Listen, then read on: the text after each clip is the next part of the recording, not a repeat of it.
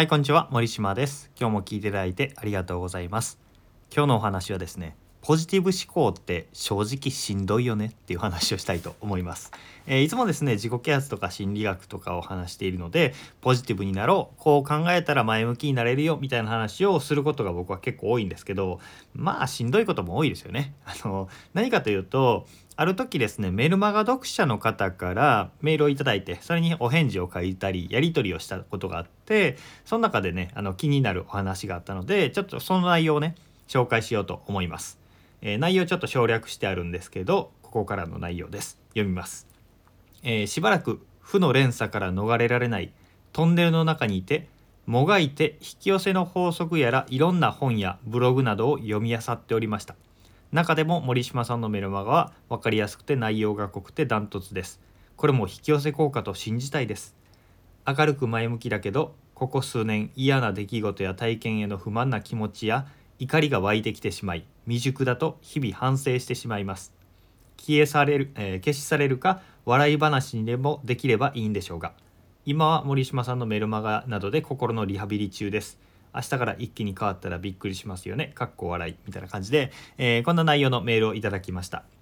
この方はね結構スピリチュアルとか、えー引き寄せの法則とか好きな方なんだなと思うんですけどまあ前向きにしたいけどネガティブな思いがいっぱい出てきて反省しています。未熟者だと思います。みたいな風に書いちゃってるっていう感じなんですね。で、えーこの方だけじゃなくて感想のメールとか LINE とかをもらう方に共通しているのが落ち込んだことがあってもポジティブに考えよう前向きになろうっていうこうすごくいい素敵な 人が多いんですけど悩みがあってもなんとか解決しようっていうのが溢れ出てくるんですけどちょっとしんどそうだなっていう時もあるんですよ。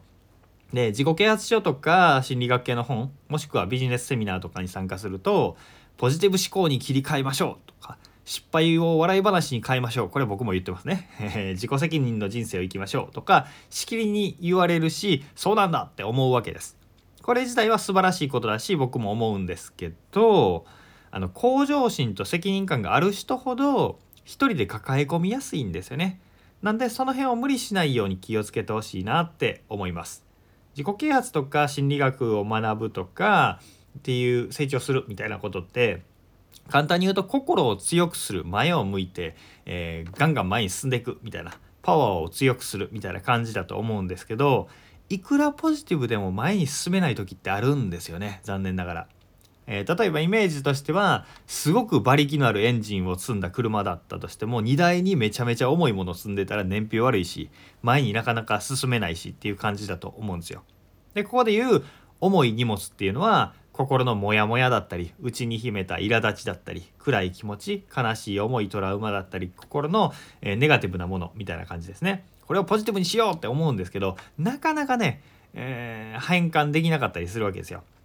でこの気持ちはポジティブに変換するっていうのも一つの方法なんですけど排泄するっていうのも一つです外に出して捨ててしまうっていうことですね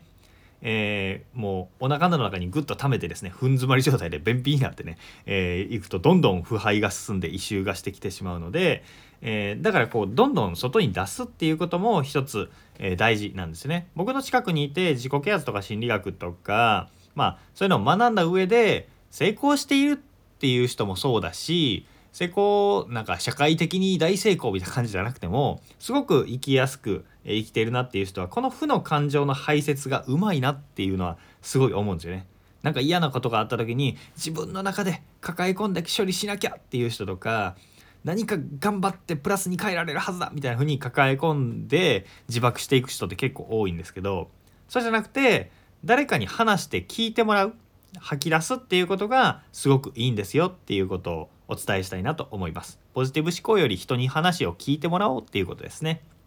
こんなことを言うとじゃあ感情を垂れ流せばいいのかとかぶちまけちゃっていいのっていうふうに極端に触れる人もいるかもしれないんですけどそうやってね極端なことを言ってるわけじゃなくって、えー今問題にしてるのは相手に対して迷惑じゃないかなと思って気が引けたりとか誰にも言えずに負の感情を自分の中に溜め込んで溜め込ん溜め込んで腐敗させてしまう、えー悪くなってしまうっていうことが問題だよと。だから、えー外に出すっていうことも大事なんだよということをお話しています。で大事なことを言うと悩みは頭で解決するんじゃなくて口で解決するっていうのも一つの方法なんですよということです。口で解決する口に出すってことですね。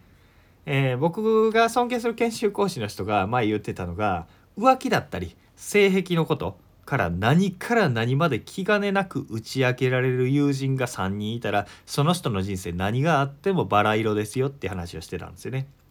想像してみてくださいいいですね。もう心の不安がなさそうな感じですね。気軽気軽になりそうな感じはすごいします。で抱え込まずに人の弱音を聞いたり聞いてもらったり、えー、あ自分の弱音を聞いてもらったり悩みを聞いてもらうことで自分の負の感情をリリースするとふっと軽くなってねお先真っ暗って思ってた状況が気軽になるようになります。でここで、えー、きうん、気になっていることだとは思うんですけど注意としては自分の話を聞いてくれた相手聞いてくれた相手にお礼の気持ちありがとうってこととを態度と言葉でちゃんと示してくださいね。そうじゃないとこうなんか負の感情をぶつけられて吐きはん？はけ口にされたみたいな感じだとその人もあの嫌な気分になってしまうし負の感情が連鎖しただけになっちゃうのでここがねすごくバランス感覚難しいところかなと思うんですけど今までね自分の中でこう溜め込んで溜め込んでばっかりしてきた人はちょっとね勇気を出して人に言ってみるってことをちょこちょこっと言ってみてください。で言い過ぎちゃったとかネガティブになりすぎちゃったっていう経験もすると思います。したらまたちょっと調整するっていうふうにこのバランスを自分の中でえ見つけてみてください。このね悩みを打ち明けられたり相談される相手もありがとうねっていう気持ちとか気遣いがあれば力になりたいって思ってくれるはずなんですよ。だって頼られたら嬉しいじゃないですか僕ら。なんで相手もね自分のことを頼ってくれるっていうことが嬉しいんだっていうのも知りながら時には一人で頑張るポジティブポジティブポジティブとかじゃなくて人に頼る、えー、悩みをリリースして、えー、受け入れてもらうっていうことの勇気っていうのも振り絞ってみるといいんじゃないかなというお話でした。今日はポジティブ思考って正直しんどいよねと悩みは頭じゃなくて口で解決するっていう方法もあるんですよというお話でした。えー、人に話すっていうことがどうしてもできない状況とかなかなか言えないっていう状況だったら紙に書くとか日記を書くっていうことでもリリースはしやすいです。それで整理されたりしますからね。なんで誰にも今言えないっていう時は紙に書き出す日記をつけるっていうことをぜひしてみてください。書いた後もビリビリに破って捨てても大丈夫です。えー、そういう風にリリースして気が楽になってまた毎日楽しく生きていきましょう。ということで今日も聴いていただいてありがとうございました。森島でした。それではまた。